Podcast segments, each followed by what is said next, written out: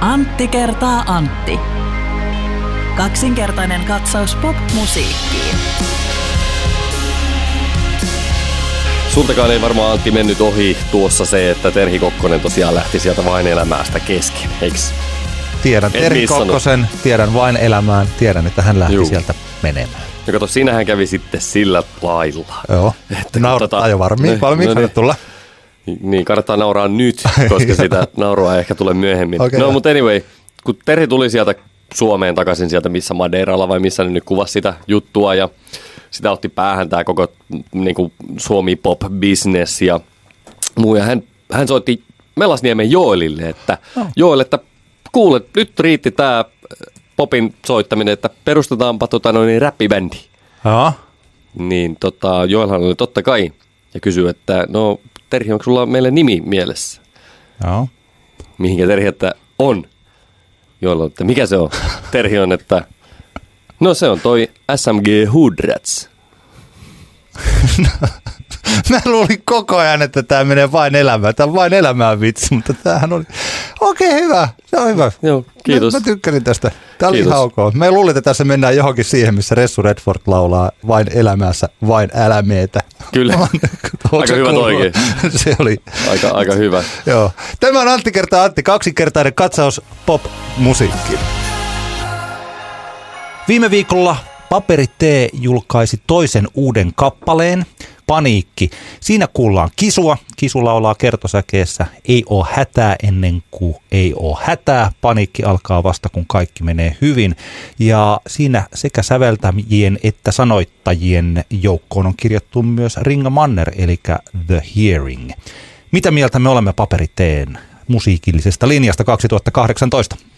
No, jos tällä yleisellä tasolla, tasolla tätä asiaa alan ensin analysoimaan, niin mun mielestä tämä on mukavaa, että Henri Polkkinen on päätynyt tavallaan, lö, on selkeästi hakemassa tämmöistä niinku omaa linjaa suomalaista hiphopista.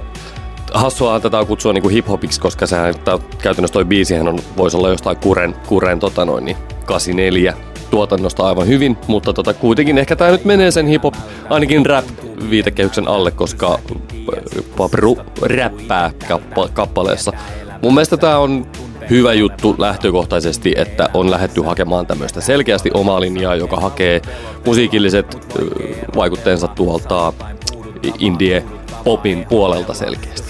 Tämä oli aika lailla suurin piirtein samaa, mitä mä olin sanomassa. Paitsi se kure 80-luvun alku oli sellainen, että ei tullut mieleen. Pitääpi kuunnella sitä sillä korvalla. Mm. Mutta että kaikki on hyvin ja nyt tämän paniikin taustathan on tosiaan aika pesun kestävää indie-musiikkia. Niin. Ja sitten siinä on vaan tämä paperitteen tapa rakentaa lyriikoita ja räpätä, joka ei ole ihan samanlainen nyt kuin mitä se malarian pelolla oli. Niin, niin. Ja lisäksi sitten tosiaan, kun Kisu on siinä mukana laulamassa, siinä voisi olla ehkä joku muukin laulamassa, että mä en tiedä miksi siinä on just Kisu otettu, mutta Niin, en tiedä. mulla on niinku pari, pari semmoista fiilistä, mitkä tota noin, niin mulla tuli ensimmäisenä, kun mä kuulin tämän kappaleen. Tuo on oikeastaan niinku kaksi asiaa, ja nämä kummakkaan ei ole Mä en halua niinku mitenkään niin sanotusti dissata favoriteita näillä, mutta ne on vaan semmoisia tuntemuksia, mikä mulle tuli, ja näitä, näitä ei välttämättä tarvitse ottaa negatiivisena asioina. Ensimmäinen niistä on se, että mulla tuli mieleen Esa, Esa ton, tota, Saarisen poikarakkauskappale. aika hyvä. Se tulee mielettömiä, mahtavia referenssejä. Eli paperit T on lähtenyt tällaisen Kuren ja Esa Pakarisen. E- Esa Saarisen. Esa Saarisen, niin Esa Pakarinen on vielä. Ei nyt ehkä ihan lentävää kalakukkoa. Ei. Mutta joo, mulla tuli, tuli jotenkin se fiilis, ehkä vähän siitä, että, että kuitenkin tässä, etenkin tässä, enemmän tässä panikkikappaleessa kuin tässä kaikki on hyvin biisissä, niin vähän tuntuu irralliselta tää räppäys tässä indie pop-kappaleen päällä. Mutta ei ole ehkä kauhean paha asia ja tähän ehkä kun tota kuuntelee enemmän ja se, sit kun se albumi tulee ja kokonaisuus avautuu, niin ehkä se sitten niinku istuu siihen paremmin. Mutta vähän sama, samanlainen olo tuli kuin silloin, kun muistin, kun ekan kerran joskus aikanaan kuuli tämän poikarakkauskappaleen, että onpa hassua, että siinä tota, setä höpöttelee tämmöisen niinku niin. pop-biisin taustan päälle jotain kappaleita ja sitten tuntuu vähän irralliselta. Mutta anyway, joo tosiaan ei, ei, ei niinku mitenkään hirvittävän paha asia. Toinen iso kysymys, mikä mulla tuli, kun mä kuulin tämän kappaleen siinä kohtaa, kun kertsi, ensimmäinen kertsi on lopussa, niin voi, miksi Kisu ei voi tehdä näin ihanaa musiikkia itse. Mulla jotenkin tuli semmoinen olo, että mä pitäisin tästä kappaleesta vielä hulluna enemmän, jos tää olisi Kisun biisi. Musta jotenkin niinku se, mä ymmärrän miksi tähän on valittu Kisu, koska se istuu tosi ihanasti siihen sävellykseen Kisun ääni ja Kisun laulu, laulusuoritus siinä. Ja mun mielestä mä, totta kai mä ymmärrän, minkä takia Kisu on tehnyt urallaan pääasiassa radioon tähtäävää kotimaista popmusiikkia, mutta, tai suomenkielistä popmusiikkia, mutta jotenkin tuli semmoinen olo tässä nyt, että voi että, kun siinä artistissa selkeästi olisi niin kuin kaikenlaiseen muuhunkin rahkeita, mutta, mutta en tiedä, ehkä tulevaisuudessa nähdään Vestan esimerkiksi innoittamana vähän rohkeampi kisu. Ja mun mielestä siis Kisu on aloittanut sen jo, että se Polaris-levy ei ole hittilevy. Sehän on, viime viikolla puhuttiin näistä kesälevyistä ja syyslevyistä, niin itse asiassa mulla tuli jälkikäteen mieleen Kisun Polaris, että se on mm. talvilevy.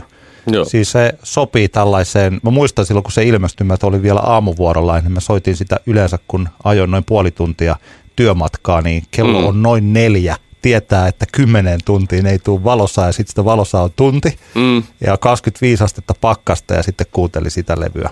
Se, se on talvilevy, mutta ja sitten tämä me ei riidellä enää, siis Kisu on menossa sellaisille reiteille, missä nämä sellaiset naisartistit, joihin häntä on verrattu vaikka niin kuin Jenni Vartiainen mm. tai joku ehkä Kaija Koot tai tällaiset, niin hän on jo mun mielestäni irtautunut sieltä. Ja mä luulen, että Kisu tekee, heittelee kyllä niitä hittejä sinne, mutta mm. että mä en yhtään ihmettelisi, että häneltä tulisi tällainen todella kunnianhimoinen taiteellinen levy jossain vaiheessa. Niin, mä toivon, mä toivon tosi syvästi, koska no. mun mielestä siinä Kisun niin kuin, hahmossa on niin kuin edellytykset semmoiset, että hän tekee niin kuin uskottavan semmoisen oikeasti tavallaan niin kuin taiteellis- taiteellispainotteisen albumin.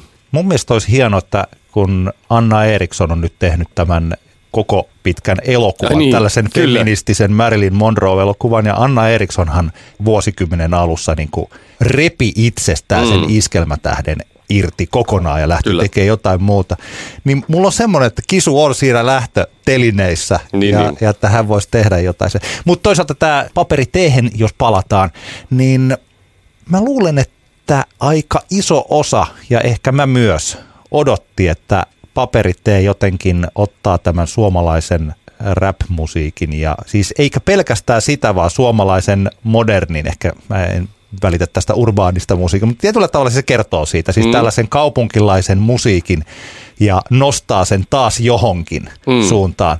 Koska Malarian pelko oli hyvä ja se periaatteessa breikkasi tällaisena taiteellisena levynä, voitti emmoja ja myi hyvin, mutta ei se kuitenkaan sit ollut, se oli sen verran epäkaupallinen, että eihän sitä oikeita isoja radiohittejä tullut niin, sit ei. kuitenkaan. Joo, ja Eikä pa- oli... niin, ei paperit ole sellainen kuin joku JVG tai Cheekit tai täältä, ei, ei paperit ole siinä mielessä preikannut kuitenkaan. Niin, ei, ei, ei, ei, ei sille isosti, isosti valtavirtaa. Ja kyllähän toki Malarian pelkohan on tosi angstinen albumi. On. Sehän on just tuossa jotain, kuuntelin jotain playlistia tuossa työnteon ohessa ja sieltä pompsahti toi suru, surumielisen näköiset, näköiset naiset, joka on niin oikeasti ihan järkyttävän kova biisi ja niin kuin aika raju, niin kyllähän se nyt ymmärtää, että eihän, eihän semmoinen matsku niin kuin voisi soida tuolla niin kuin kaupallisen radion niin päiväohjelmissa, että, että tota, mutta tos, tuskinpa täm, nämä uudetkaan biisit ihan sinne lähtee. Katsotaan, mitä sitten siellä albumilla on. Se on hyvä kansi kunkin kuunnella, vaikka kaikki on hyvin, ja sitten tämä paniikki. Ja sitten nappasta tosiaan sieltä malarian pelolta pari biisiä. Mm. Kuinka se soundimaailma, niin kuin ekat 20 sekkaa jokaisesta biisistä, niin tajuaa, että se on aika synkeetä. Kyllä. Ja tämä on toisenlaista. Mutta nyt kun nämä on sitten tosi poppia ja kepeää, mä en tiedä kun on tullut tähän kevääseen, jossa nyt ainakin taas aurinko paistaa, että onkohan Henri Pulkkinen nyt sitten miettinyt sitä, että en, siis mä en tiedä, että, mistä mä tiedän, mitä hän on miettinyt, mutta eikä, eikä silloin väliä, että, että spekuloida, mitä joku on miettinyt. Niin. Mutta että näillä biiseillä hän selvästi ei, siis ei ota tätä suomalaista musiikkia kantaakseen niin kuin ehkä jotkut ovat toivoneet, tai minäkin.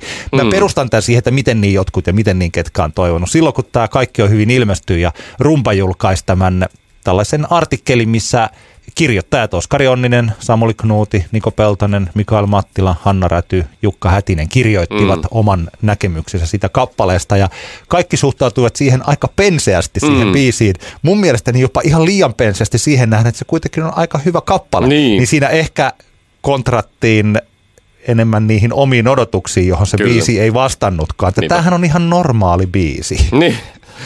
Joo, siis mun mielestä jotenkin se, mitä Malarian pelko toi ensisijaisesti niin kuin suomalaiseen räppiin. Oli, oli mun mielestä, ja siis tämä, vitsi se biisin nimi on vaikea lausua, tämä Resnais ja kumppanit, se kolme nimeä siinä biisin nimessä ja muu. Beefheart ja, Beefheart ja kumppanit. Me nähtiin viime vuonna Marien Baadis, ei just, toimi Iskuna Baaris, se Kyllä, biisi. just tämä kappale. Te voitte sieltä katsoa googlata. no mutta te, te tiedätte, mistä biisistä mä puhun. Ensinnäkin se, siis sehän on niinku upea, sehän oli upea kappale, semmoinen niinku hyvin avoin tunteiden tilitys. Ja mun mielestä se niinku kuvastaa sitä Malarian pelko-albumia siinä, että, että se albumi niinku, siinä niinku puhuttiin, räpättiin sille omista henkilökohtaisista tunteista tosi paljon ja se oli mahtavaa. Ja mun mielestä se ö, asetti semmoisen, ei se ei ole trendi, vaan se asetti semmoisen niin kuin default-tilan sille, että suomalaiset räppärit voivat alkaa räpätä niin kuin tunteistaan. Ja mun mielestä esimerkiksi joku Gasellit on seurannut sitä tietä, vaikka Gasellien kamahan ei ole niin kuin missään määrin angstista, mutta kuitenkin mun mielestä Gasellit on tehnyt niin kuin hienon uran nyt siitä, että ne räppää niin kuin semmoisista ihmissuhdeasioista. Ja mä veikkaan, että Malarien pelkoalbumilla on niin kuin hirvittävän tärkeä rooli ollut siinä, että suomikieliset suomiräppärit on tajunnut, että hei, mulla on vähän ollut tässä vaikea parisuhde, mähän voi vähän niin kuin räpätä siitä nyt. Ymmärrätkö mitä mä tarkoitan? Ja nyt mä mietin, että, että mitähän sitten, mikähän voi olla, synnyttääkö tämä tuleva albumi jotain vastaavaa trendiä, niin ehkä en mä tiedä. Ainoa mitä niin kuin tähän mennessä on niin kuin havaittavissa, että on, voiko, voiko tämä nyt olla sitten, että tämä tuleva Papro-albumi rohkaisee taas suomiräppäreitä siihen, että hei me voidaan vähän rohkeammin ottaa niitä musiikillisia elementtejä tuolta niin kuin popin puolelta. Kyllä ehkä hyvinkin ja liittyen siihen, eh, niihin juttuihin, mitä tässä kevään aikana on puhuttu tästä jenkkiräpistä, kuinka siellä ollaan menty johonkin nuumetalliin tai ysärialtsuun tai sellaisiin suuntiin, niin kyllä mahdollisesti, että mm. meidän biitit ja eh, taustat, niin niiden ei tarvikaan olla kaikkea tätä, mitä se on nyt, nyt juuri ollut. Mutta nyt vasta kaksi biisiä on tullut ja nehän voi olla ne loput, monta niitä sitten on, kahdeksan, mm kymmenen, niitä, niin nehän voi olla ihan erilaisia. Tässä Kyllä. Jännit, jännityksellä odotellaan, että minkä, mitä, mitä sieltä tulee. Juuri onko tämä, mutta onko tämä sun mielestä, jos vielä loppukanetti, onko tämä paniikki sun mielestä hyvä biisi vai ei? Monta tähteä sä antaisit tälle? No, tämä on, tosi, on tosi vaikeaa. Siis kun mun niin fiilis on se, että jos, olisi, jos toi olisi Kisun biisi, mä antaisin sille neljä ja puoli tähteä. No. Kun se on paperiteen biisi, mä annan sille kolme tähteä. Mulla on Näin, sellainen, tämä on mun fiilis. Mulla taas on sellainen, että jos mä puhun tuolla valtavirtajengille, niin se on neljä tähteä, mutta nyt kun mä puhun tälle, jos joku kuuntelee tätä, niin se tarkoittaa, että on tällaisen musiikkikeskustelu etujoukoissa mm. meidän kanssa, niin, mä annan, niin sit mä annan kolme tähteä. Aivan. Mutta kyllä mun täytyy sanoa, kyllä mä enemmän, kaikki on hyvin on mun mielestä parempi biisi kuin tämä siis niin kuin tavallaan kokonaisuutena. Mutta ei, ei tämäkään missään nimessä huono. Ja kyllähän tämä, niin kuin sanoin, minusta on hyvä linja valittu ja odotan albumia kiinnostuksella. Reilu viikko sitten Nuorgam.fi julkaisi artikkelin Tytöt ei soita kitaraa. Nuorgam tutki, millä kesän 2018 festarilla esiintyy eniten naisoletettuja.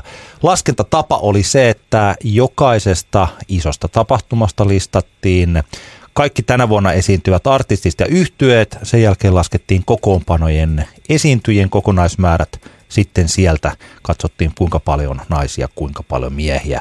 Esimerkiksi Ruisrokissa 77 artistia tai yhtyettä, 162 esiintyjää, naisia 37, eli Ruisrokin prosentti 22,8.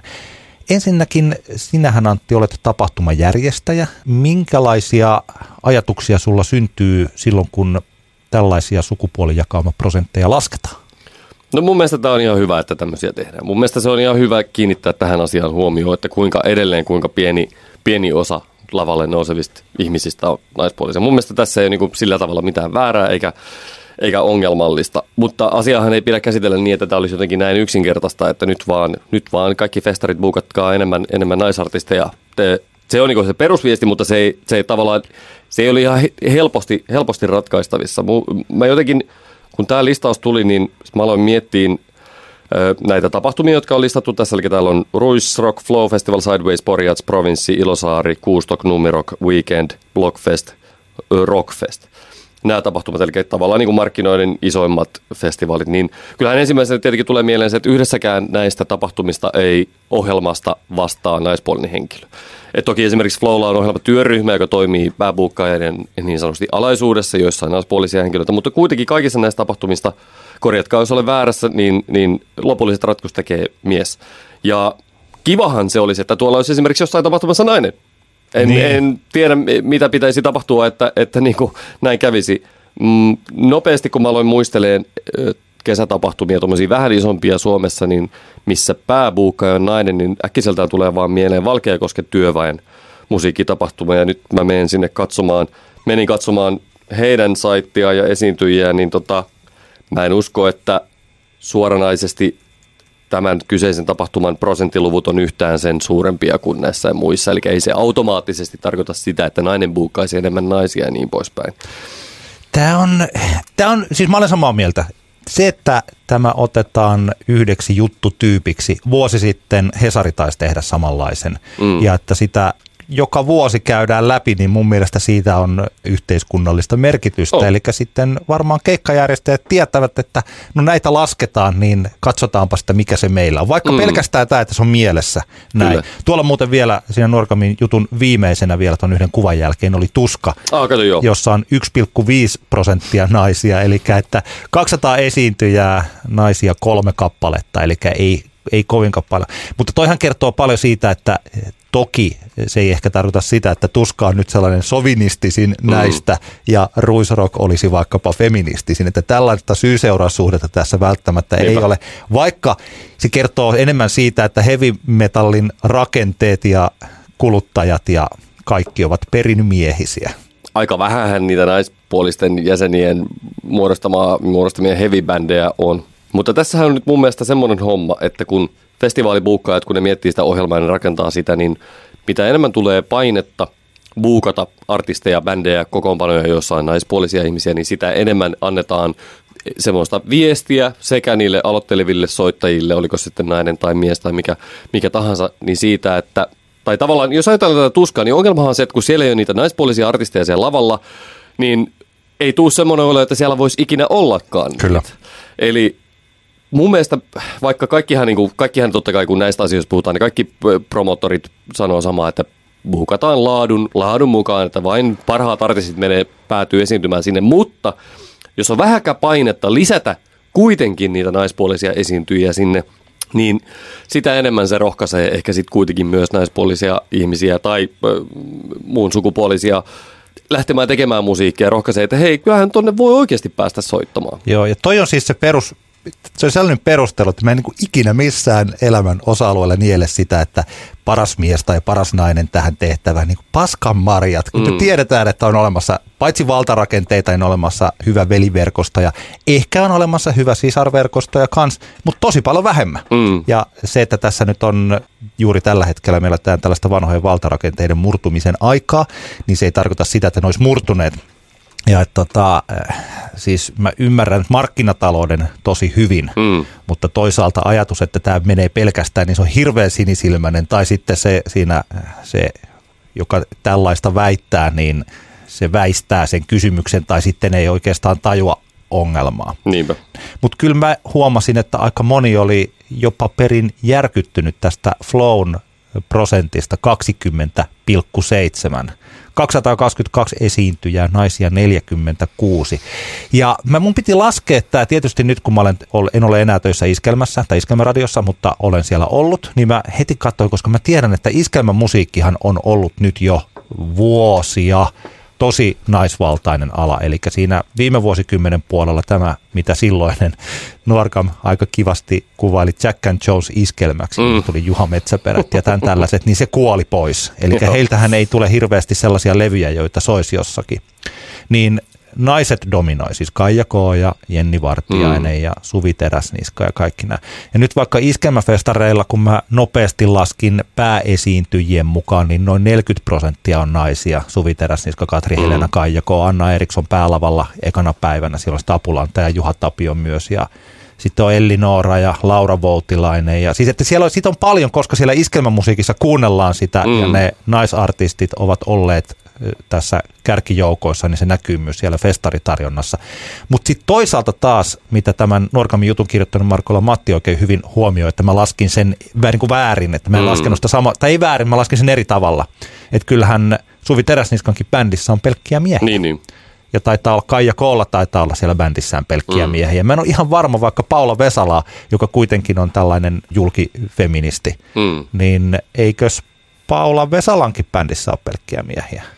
Viimeksi kun näin livenä, niin näin oli kyllä. Mä saatan olla tässä väärässä, tota, mutta kuitenkin se, että, että kyllä näiden, että tämä ei ole myöskään pelkästään keikkajärjestäjien jotenkin, että, että miksi, miksi siellä ei ole pelkkiä naisia? Niin, siis faktahan on toki se, että niin kuin naispuolisia niin kuin soittajiahan on niin sanotusti, jos miettii vaikka Suomeen, niin niitähän on yksinkertaisesti vähemmän – niin kuin, kun, kun miehiä. Siis, jo, kun mä, Bändeissä mä, on, mutta kyllä tuossa musiikkiopistossa kaikki, se, eikö se ole pelkkiä naisia? Ainakin... Joo, joo, joo, joo, mutta siis mä, jos mä mietin niin semmoisia soittajia, jotka on tuolla niin, kuin, niin sanotusti niin kuin markkinoilla, joita sitten otetaan joo. tämmöisiin niin kuin kokoonpanoihin, niin kyllähän se varmaan on aika, aika raju se prosenttiero siinä, mutta tullaan just siihen, että ehkä sitten pitäisi jotenkin pystyä niin rohkaisemaan sitten niitä nuoria naispuolisia muusikon alkuja niin kuin mm. soittamaan. Kyllähän mäkin mietin just, mä katson tuosta niin meidän vaikka Uusi Tampere tapahtuma just vaikkapa Litku Klemettien Veste, jotka siellä pääesiintyy, niin heillähän on myös niin miehiä, miehiä bändi, bändi täynnä.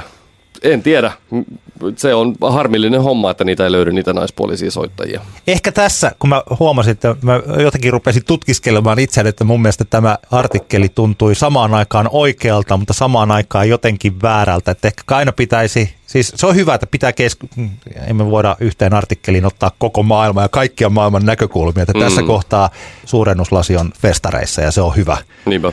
Niin, että sitten olisi kiva ottaa seuraava juttuaihe sitten nyt Hesarille tai Nuorkamille tai Soundille tai kelle tahansa, että tsekataan nyt sitten niiden naisartistien, tai mies, ei niitä tarvitse naisartisti, niin kuin ne taustabändit. Mm.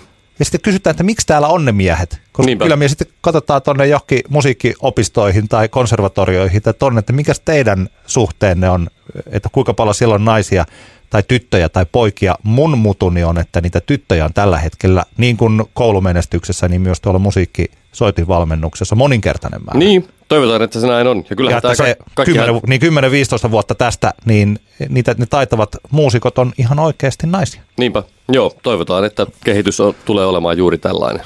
Voin tähän heittää vielä loppukaneetin, joka on oma keskustelunsa. Kun nyt on puhuttu tästä Gibson kitaratehtaan konkurssista mm-hmm. tai siitä, niin jossain oli tosi hyvä lause, että Gibsonin olisi pitänyt saada tytöt soittaa kitaraa. Niin.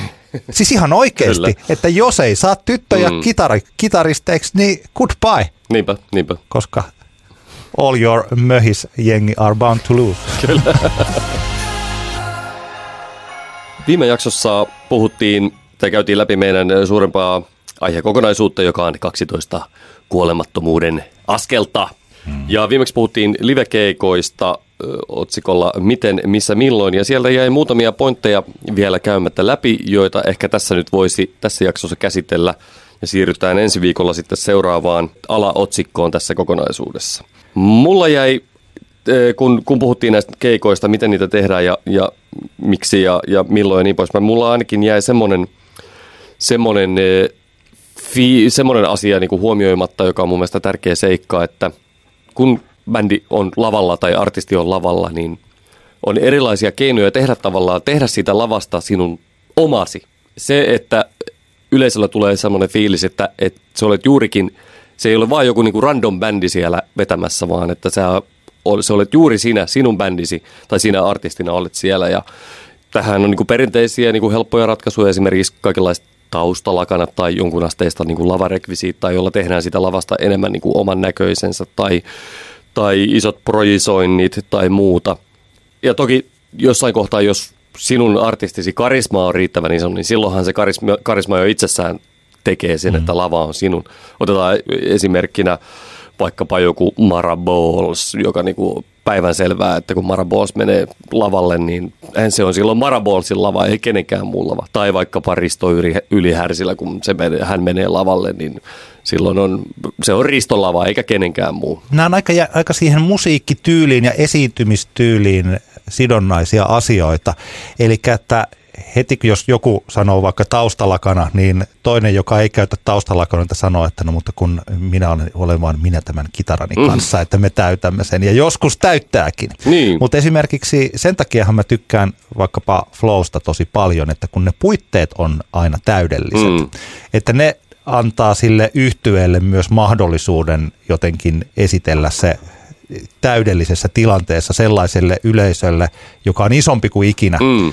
Ja joka on pääosin erittäin vastaanottavainen. Kyllä. Että ihmiset ovat tulleet sinne viihtymään ja katsomaan niitä yhtyeitä. Mm. Että, että flow on siitä, siinä mielessä ollut tosi hyvä. Niinpä. Ja esimerkiksi, no mä aina kehun, kun sä oot jotenkin niin vaatimaton noiden omien festaries kanssa, en tiedä miksi, koska ne on parhaita, niin mm. niin vaikka Monsters of Popin eh, ne, eh, siis on ollut samanlainen. Ei ehkä ole ollut siellä sitten 100 000 Monsters of Popissa, niin. mutta kuitenkin se on ollut samantyylinen, että siellä on yleisö ja siitä on ollut siis sellaisia kivoja paikkoja bändille oikeasti esitellä se, että mistä, mitä me olemme silloin, mm. kun olosuhteet ovat hyvät. Niin, niin. Okei, tästä päästään siis tällaisiin keikkoihin, missä vaikka Telakan yläkerrassa olen nähnyt yksi, mä en muista kuka se oli, joka kuulosti vähän Bon Iverilta, joka se folk-artisti, joka äh, lauleskeli, vai se oli pelkästään se partasuumies. Wood Pigeon. Taisi olla juuri hän erittäin vakuuttava keikka, missä ei ollut yhtään mitään muuta kuin mikrofoni, kitara ja mies. Ja hän teki sen lavan omakseen niillä jutuillaan. Mm. Eli ne välispiikit, kun hän käveli siihen, se on pieni tila tietysti, sitten hän rupesi juttelemaan. Mm. Ja sitten hän soitti kappaleen, sitten hän jutteli lisää. Kyllä. Ja ne välispiikit ei ollut välispiikkejä, vaan se kertoi mm, aika lakonisesti erilaisia tarjonta, kertoi niistä lauluista, mutta ei edes tällä niin kuin alasti klubityylisesti, vaan se jotenkin tuntui, että hän teki sillaisen. Niinpä, niinpä. Toki Woodbitchenillä, äh, hän on tämmöinen kanadalainen tota, artisti, joka on tämä tyyppinen hahmo ei mikään kovinkaan iso nimi, mutta hän on niinku kiertänyt paljon. Hän on yksi, maailmahan on täynnä semmoisia artisteja, jotka tavallaan niinku tekee, tai ei varsinaisesti tee leipää, mutta pysyy elossa sillä, että oh. he vaan niinku kiertelevät ja keikkailevat ja keikkaliksat on pieniä, mutta selkeästi nauttivat siitä hommasta niin paljon, että pystyvät pystyvät elämään semmoista elämää. Ja kyllähän siinä Wood Pigeonin keikassahan niin näki sen, että hän todellakin tekee niin, jolloin se itsevarmuus siihen tekemisensä, tekemisensä on niin kuin tosi vahvaa. Tarkoitatko sä tällä lavan haltuun ottamisella sisustamista tai projisointeja enemmän vai mä jotenkin mietin sitä tällaisena henkisenä asiana nyt? No siis mä mietin tätä lähinnä sillä tavalla, että millä eri keinoilla sä voit saada sen, siitä semmoisen fiiliksen, että, että se oli juuri sinä siellä lavalla tällä hetkellä, eikä, eikä tavallaan vaan joku random, random artisti. Eli mun mielestä nämä niin keinot on se, että sanotaan, jos ei vielä ihan se semmoinen niin karisma riitä siihen, että sä vaan pelkällä läsnäololla saat yleisön haltuun, niin niitä tapoja, millä, millä voi niin tehdä. Esimerkiksi se, että jos menee vaan kävelee sinne lavalle ja alkaa soittamaan sitä kitaraansa ja laulamaan, niin parhaimmassa tapauksessa otetaan vaikka joku muista, kun Jose Gonzalesin näki eka kerran livenä Tampereen klubilla, niin siinä kohtaa Hosen niin kuin tavallaan aura oli niin vahva jo, vaikka isompia hittejä ei siinä kohtaa vielä ollut, että se toimi sellaisena, mutta siihen ei kaikki pysty. Silloin esimerkiksi ihan vaikka ihan yksinkertaisella tavalla vaikka se, että ohjeistetaan vaikkapa talon valomiestä – että nyt laita spotit tähän meikäläiseen ja pidetään se muu lava pimeänä. Tämän tyyppiset asiat voi toimia. Ja mun mielestä just kun mainitsit tuon flown ja, ja sen, miltä niin kuin keikat siellä näyttää, niin aika paljon nykyään on valmiutta sekä festariympäristöissä että klubikeikoilla just esimerkiksi niin kuin projisointien toteuttamiseen. Ja ravintoloissa monesti on videotykkiä, screeniä ja muuta. Ja, ja tota, se on, se on niin kuin todella kannattaa niin kuin miettiä sitä, että jos vaan löytyy esimerkiksi lähipiiristä joku, joka voi tehdä jotain animaatiota, mitä voi heijastaa sinne, niin se vahvistaa sitä fiilistä tai, tai ihan vaan vaikka niin bändin, bändin logoa heijastaa sinne, jos ei kangasta tai muuta. Mä mietin tätä ihan, ihan tämmöisenä niin kuin yhtenä kokonaisuutena siitä, että millä tulee se fiilis, että kun minä menen nyt katsomaan bändiä X, niin milloin, miten syntyy se fiilis siitä, että se on juurikin nyt se kyseinen. Vahvistetaan sitä kokemusta. Morrisseyllähän on ollut, ja mä tiedän, että Morrissey on hankala hahmo tykätä, mm-hmm. mutta Morrisseyllähän on ollut tämä tapa näyttää, onko se peräti 15-20 minuuttia tai puoli tuntia ennen keikkaa, mm. niin niitä videoita siinä alussa. No jostain YouTubesta ripat, ripattuja, että siellä tulee New York Dollsia ja sitten siellä tulee jotain vanhaa Fiftari tällaista duuvappirokkia. Ja siis mm. se, se mun mielestä tuntuu siltä, että kaikki kun mä oon nähnyt ne Morrissa keikat, onko se se sama Helkkarin VHS-video tai Se on hyvin todennäköistä, että se on se sama. mitä siellä pyöritetään aina. Ramonesia tulee jotain tällaisia. Eli Morris, miten mä sen tulkitsen, eli hän siinä tarjoilee tällaisen roadmapin siihen, että minkälaista musiikkia hän on kuunnellut, mm. että hänestä on tullut hän. Kyllä. Ja tosi toimiva tapa. Kaija Kolla taas on ollut tällainen mielestäni perin outo tapa tuoda lavalle iso esiintymistuoli. Onko ollut koskaan Kaija K-keikalla? Oi, mä katsoin nyt telkkarista. Mä huomasin sen tuoli, joo. Se oli aika hauska. Hänellä on esiintymistuoli ja sitten siinä on ehkä joku peili ja aina tietyissä kohdissa hän istuu siihen tuoliin. Saattaa olla vaikka joku Kuka keksi rakkauden, jonka hän esittää yleensä akustisesti niin, että yleisö laulaa Niin, mukana. niin, niin. Tai pelkästään jopa laulaen eh, mikrofoniin. Mutta sitten tietää, että Kaija K, ja vaikkapa Kaija K festarikeikolla, mä en tiedä, onko kukaan, tai onko, onko moni sitä huomannut, mutta hän esimerkiksi ei halua, että häntä juonnetaan sisään. Mm. Tämä var- varsinkin aloittelevalle yhtyeelle, niin voi olla jotenkin aika kaukaista ajatella tällaista kokonaista visuaalista ilmettä, mutta Mm. että kyllähän kun on tämmöisiä Suomen isoja yhtyeitä tai maailman isoja yhtyeitä, niin lavasteet ja levyn kannet ja asut ja se koko visuaalinen ilme on aina jotenkin yhtä. Että sen ei Kyllä. tarvi olla täsmälleen samaa, että jos meillä on vaikka eh, levyn nimi on Betoniporsas, niin sitten meillä lavalla on betoniporsaita. Mutta sehän olisi esimerkiksi ihan mahdollista. Niin vähän hankalia roudattavia ehkä, jos- ne on oikeita betoniporsa. Ihan oikeita betoniporsa voi olla samalla lailla.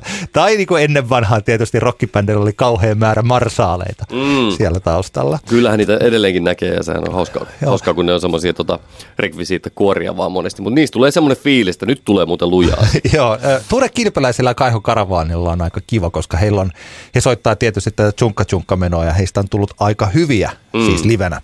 Niin tota, tää, ja tämä aika hyviä tarkoittaa siis erinomaisia, mm. että he olivat hyviä ammattimuusikoita, mutta he osaavat soittaa sen. Niin se näyttää tällaiselta eh, joku, ei se niin ole merirosvolaiva, mutta siellä on jotain palmuja ja siis sen tyylistä. Että se näyttää, että nyt on kesä ja ollaan Mm. jossain muualla kuin Suomessa ja sitten he esittävät näitä eh, slaavilaisia lauluja, mutta kuitenkin etelä, eh, etelän rytmeillä ja saavat sen toimimaan, toimimaan hyvin. Kyllä. Niin silloin se rekvisiitta tukee sitä, että se ei tarkoita, että niin kuin kaikkien aloittelevien yhtyeiden tarvitsisi ottaa roudaa niin kuin kauheat määrät mm. kamaa sinne ja tehdä jostain. että se on samalla tavalla kuin biisien teko tai joku muukin, että enemmän ei ole aina enemmän, Mm. mutta harkitusti sitä, niin kuin, sitä voi Kyllä, tehdä. kyllä. Se voi tehdä monella tavalla. Joo, ja, ja kaikenlainen niin kuin rohkea, rohkea toteutustavat asian suhteen niin kuin erittäin suositeltavia. Mulla tulee mieleen tilanne, jossa keuhkot, keuhkot yhtye, eli suomalainen artisti nimeltä Kake Puhuu esiintyi viime kesänä eräässä tapahtumassa ja autoin häntä sinne roudaamaan ja siellä oli semmoinen niin kuin ihme harsomytty, joka oli sitten, mikä piti kantaa hänen autostaan sisään. Ja sitten mä niinku ihmettelin vähän, että mikä ihme tämä on tämä harsomytty.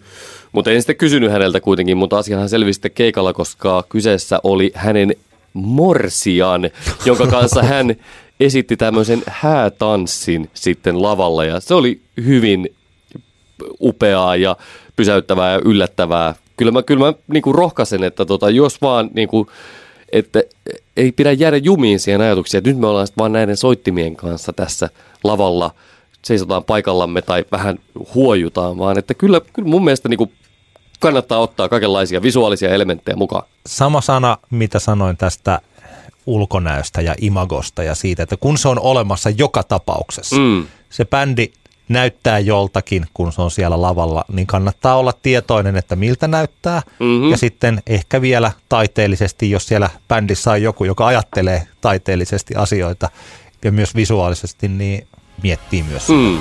Kyllä vain. Hei, mä haluan vanhana miehenä huutaa nopeasti pilvelle. Hyvä, niin mäkin, mutta huuda sä ensin. Tämä on nyt vielä lisää siihen, mitä viime viikolla puhuin, mutta koska tämä keskustelu on jatkunut, niin mä haluan myös tehdä tämän enemmänkin selväksi. Tämä liittyy siihen Metallikan häpeälliseen hirveeseen rappiola-versioon, Joo. jonka kaikki tietää hirveäksi. Tai itse asiassa mä huomaan, että juuri kukaan ei tiedä sitä hirveäksi. Ja onko se huomannut, että se saaga on jatkunut? En ole huomannut. No Ismo Alanko, Ei kun joo, kyllä mä tän, joo, juu, juu, juu, tämä Alanko-kuvion, joo, joo, kyllä, joo. he soittivat nyt sitten väärin Mm. tota, Enter Sandmanin alkua Radio Rockin risteilyllä. Mutta mun mielestä se on jotenkin, siis he nyt soittivat kuitenkin sillä lailla, että ei, ei hävettänyt miesten puolesta. Samalla lailla kun Metallikaa katsoi, niin hävetti. Mm. Niin nyt ei hävettänyt. Ja sitten vielä joku toimittaja on soittanut tämän Ismo Alangon keikalta sen Enter Sandmanin alun Robert Trujillolle, joka on sitten kommentoinut sitä vielä Helsingin Sanomille. Mm. Ja tämä saaga jatkuu. Siis mun mielestä voitaisiin viheltää peli poikki. Siis, mik, siis paskuuden saaga jatkuu. siis mikä, tämä on hirveä. Tämä on paskin saaga ikinä. On ollut kamala. Siis metallika, loistava mm. päivä. Kaikkien aikojen metalliyhtiö, fine. Kyllä minäkin tykkään monista Metallica-biisistä, mutta tämä ei, Sama tää hieno ei, bändi, mä- mä niin, tykkään. mutta tämä ei liity siihen mitenkään. Tämä liittyy siihen, että tekee kamalia cover-versioita tuolla, mistä mä Kyllä. viime viikolla avauduin. Ja nyt kuka, kaikki unohtaa täysin, täysin se ja on jotenkin innoissaan siitä, että jonkun yhtyeen yksi soittajista huomioi Suomen. Tämä on sitä samaa helkkarin juttu, että tuolla ulkomailla joku tietää, että meillä täällä on Kimi Räikkönen Kyllä. ja Ruisleipä ja Fatserin sininen ja Paavo Nurmen tennarit ja siis Karjalan piirakat. Ja ettekö te ole aina kännissä ja siellä Mm. hiihdetään. Onko teillä karhuja siellä? Siis tämä on sitä samaa juttua, että kun ollaan nyt innoissaan jostain tollaisesta asiasta ja kukaan ei huomaa sitä, ei, ei huomaa, huomaako, mutta ketään ei näitä kiinnostavaa, että se alkuperäinen juttu on ihan hirveetä. Tämä on aivan kamalaa. Kyllä tämä, tämä on tavallaan niinku, siis, mutta onhan tämä aika harmitonta, mutta tämähän on vähän tämmöinen On. harmiton paskuuden kierre. Just niin. Joo, niin Joka, joka, jokaisella kierre. meillä on mahdollisuus lopettaa paskuuden kierre. Tehdään se nyt. Me teemme sen nyt. Me Emme lopet- palaa tähän lopet- aiheeseen lopet- kertaakaan, eikä vaan Antti. No, no katso, jos tämä jatkuu ensi viikolla, niin sitten sit kohta me rupeaa pistää nimiä pöytään syyllisiä. Kyllä.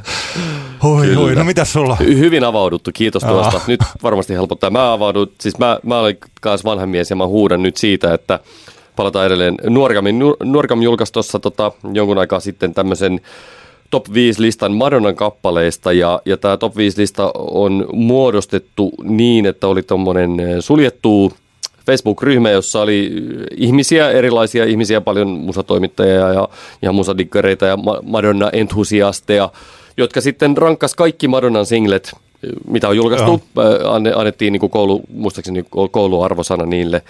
Ja itsekin olin siinä mukana siihen asti, kunnes sitten jossain kohtaa lähdin Fasesta ja jäi sitten tämä projekti kesken. Ja tota, no nyt se on julkaistu tämä viiden kärki, ja viiden kärkihän on, viides on Ray of Light, neljäs on Into the Groove, kolmas on Frozen, toinen on Vogue ja paras on Like a Prayer. Ja minä tässä nyt huudan, että, että tai e- ennen kuin mä, ehkä mä huudan nyt vaan itselleni, että miksi mä en tajua Ray of Light-albumin eh, lainausmerkeissä hienoutta.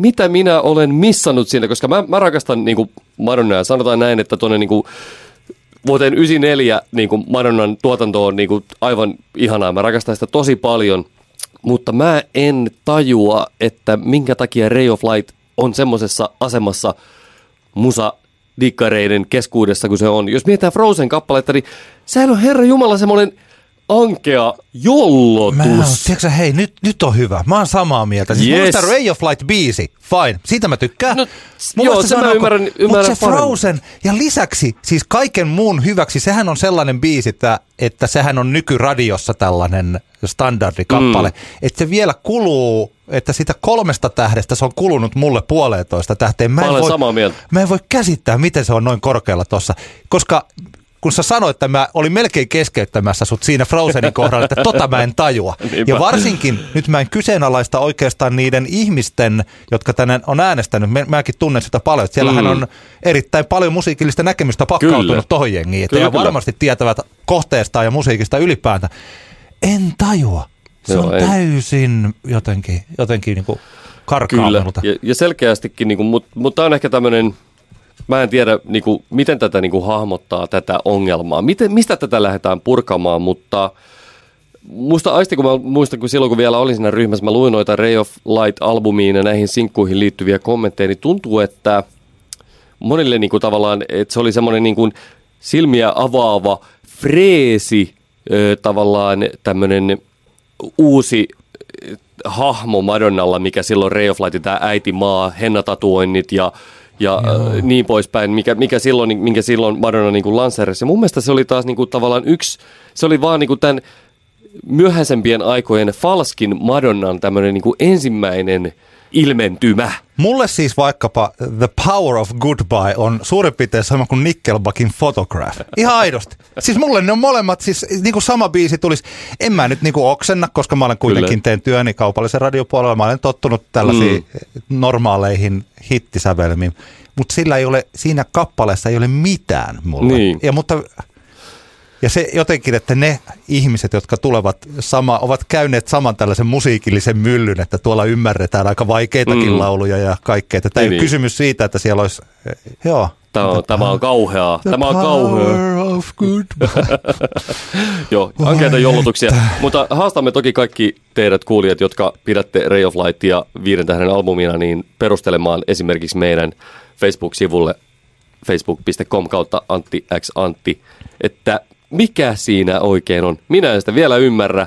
Ehkä jonakin päivänä, mä pidän mahdollisuuden auki, että jonakin päivänä mä tajuan sen. Mutta se päivä ei ole tänään.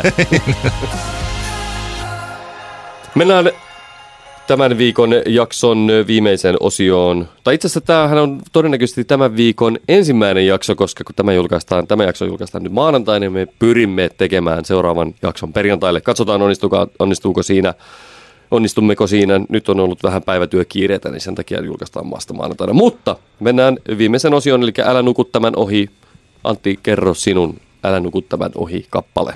Minulla se on tällä kertaa ensisijaisesti kokonainen levy, koska mä julistin perjantaina, kun tämä ilmestyi, että saattaa olla niin, että vuoden kotimaisen albumin palkinto on jaettu. Jukka Nousiainen ei enää kylmää eikä pimeää. Jukka Nousiainen on tehnyt hittilevyn, mutta Jukka Nousiaisen kontekstissa. Mm. Eli tämä ei ole sellainen hittilevy kuin minkä vaikka JVG tekisi. Eikä edes sellainen hittilevy, joka Popeda tekisi, mm. vaan tämä on sellainen Jukka Nousiaisen näkökulmasta. Soundi on pikkasen kirkkaampi, mutta nämä biisit ovat hitikkäämpiä, siellä on kertosäkeitä, mutta samaan aikaan on tällä levyllä on vahvaa kantaa ottavuutta, mm. jotenkin ehkä tällaista isolla rahalla eteenpäin vedettäviä voimia tai mm. työnnettäviä, siis sitä vastaan ja toisaalta ehkä enemmän tällaisen luonnollisen tekemisen ylistystä.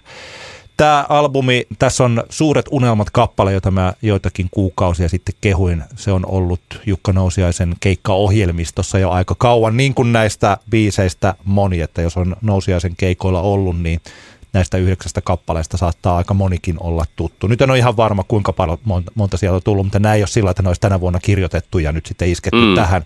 Taisi olla jo edellisellä albumilla valmiina muutamia näistä biiseistä. Mutta se albumi oli oma kokonaisuutensa, pikkasen tällainen tutkiskeleva maan pinnalta yksinäisenä kauboina avaruuteen lähtevän Jukka Nousiaisen mm. musiikkia. Ja tämä taas on enemmän tällaista kantrahtavaa niin kuin 70-80-luvun suomirokkia. Että mä luulen, että jos tämä vuoden 2018 Jukka Nousiainen olisi tavannut 70-luvun alun Mikko Alatalon, Harri Rinteen ja Juise Leskisen täällä Tampereella Otavalan kadulla, niin he olisivat paiskanneet kättä ja ryhtyneet tekemään yhdessä. Kyllä. Et tässä on siis sellaista.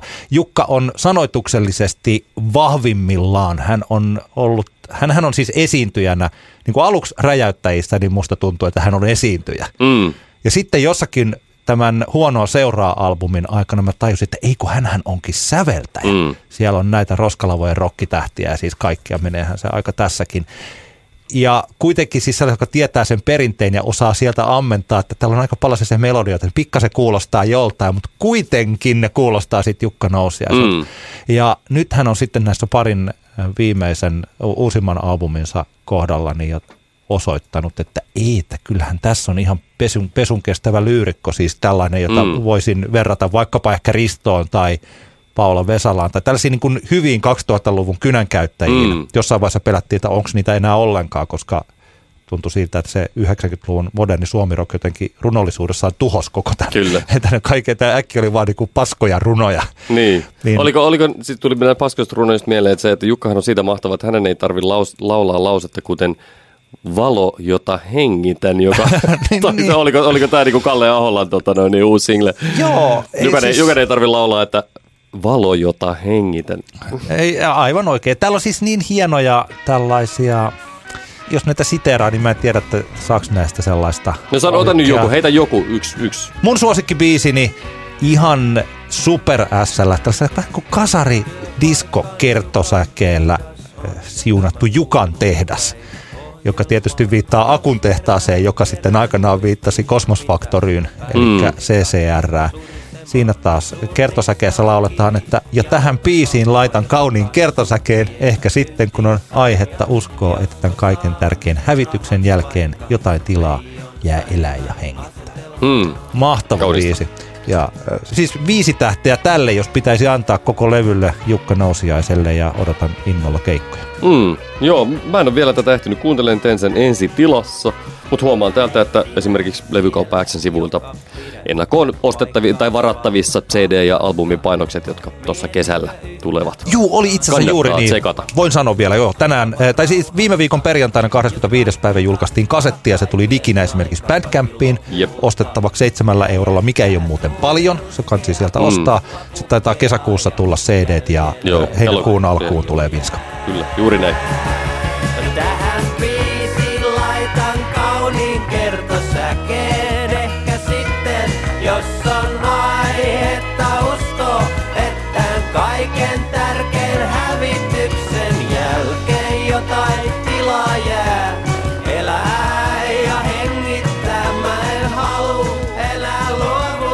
Mun Älä nuku tämän ohi on tämmöinen, mitäköhän tämän sanoisi, että tätä ei kuulosta niin kuin millään tavalla ikävältä tai loukkaavalta, mutta tämä on tämmöinen ihana pikku biisi.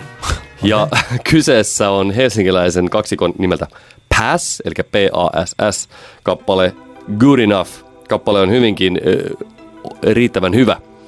Ja tämä on, Pass on siis yhtä kuin Saara Moisio, aka Laura Moision pikkusisko ja sitten on Arttu Hokkanen. Ja, ja tämä Pass-kaksikko on kuultu, tai enemmänkin ehkä Saaran ääntä on kuultu tuolla Pykärin tuota debyyttialbumilla yhdessä tai parissa kappaleessa ja tämän Good Enough-kappaleen on, on sitten osa tuottanut Mikko Pykäri myös ja Tämä kappale on oikein tota noin, niin ihanaa, kepeää, kesäistä, modernia, elektronista pop-musiikkia.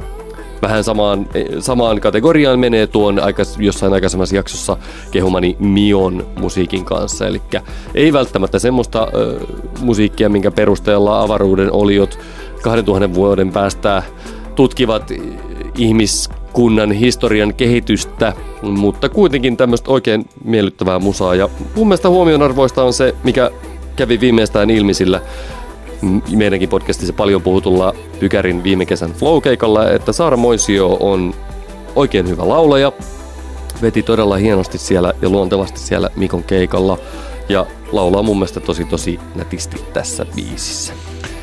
Tässä ollaan musiikillisesti tällaisen tyylikkään indie-popin ytimessä, mutta en tarkoita että ehkä tällaista niin kuin hit, tähän ei ole kovin hitikästä, ei ole sellaista, sellaista niin kuin mm. hitti-indietä, mm. vaan ehkä juuri no se pykäri. Tämä oli jännittävä, kun mä kuuntelin tätä, niin mä siinä kohtaa en katsonut mitään krediittejä, niin mä en tajunnut, että tämä on Mikko Pykäri, mutta nyt kun sä mm. sanoit, niin sehän on ilmiselvää, että tämä on, tässä kuuluu myös niin kuin pykärin, pykärin kädenjälki. Todella hyvin tehtyä, jos mä ajattelen tällainen tämä ei liity nyt eh- ehkä tähän juuri kyseiseen mm. kappaleeseen, vaan yleisesti. Mä olen tällaista musiikkia kuunnellut tosi paljon ja tämä on aika lähellä omaa sydäntä. Mutta aina välillä mulle tulee sellainen olo, että se olisi kiva, että tämä musiikkikenre löisi vähän enemmän turpaa. Joo, totta kai, siis totta kai. Se, Joo, mä tiedän. se mun, mutta tämä tuli, tuli nyt mieleen. Yleensähän me tässä kehutaan, mm. että ei ole niinku ehkä juuri, että, että, että löysit enemmän turpaa senkin pääs yhtyä, vaan, vaan, vaan, yleisesti ottaen, että, tota, että sieltä todella taidokkaasta ja hienosti rakennetusta äänimaailmasta. Sieltä, mm. sieltä tulisi joskus jotenkin aika. Mutta mun mielestä tämä, niin se on ihan tarkoitus, tämän, tämän tyyppiseen musaan on niin sisään kirjoitettu se ajatus siitä, että tämä ei lyö sinua turpaan. Niin. Mun mielestä että se on vähän turha vaatia tällaiselta musalta, koska ne on toiselaiset musat sitten, mitkä lyö turpaan. Tiedätkö sä Antti? Että... Ehkä, juu. Eikö, kyllä mä ymmärrän, jos me puhuttiin vaikka, että me haluta se Bob Marley's Tirida tai tämä Ala La La Long, että siellä tulisi äkkiä vaikka joku hirveä punk huuto minun takapihalleni, että en mä halua, että se alalala, mitä muuten mä en siis kuuntele. Aivan, juu, juu, se on hyvä painottaa sitä. niin, mutta silloin, jos mä kuuntelisin, niin mä silloin haluan, että siellä tulee äkkiä tai turpaanlyöntiä siinä. Niin tässähän on tiettyä sellaista saman, mm. samankaltaisuutta kuin vaikka siis Mennään tässä asiassa eteenpäin, ennen kuin minä olen päätäni myöten juoksuhiekassa. Kyllä, mutta tästä on myös hieno, hieno musavideo, käykää tsekkaa YouTubesta. Spotifysta löytyy itse kappale eli Pass ja kappale nimeltä Good Enough.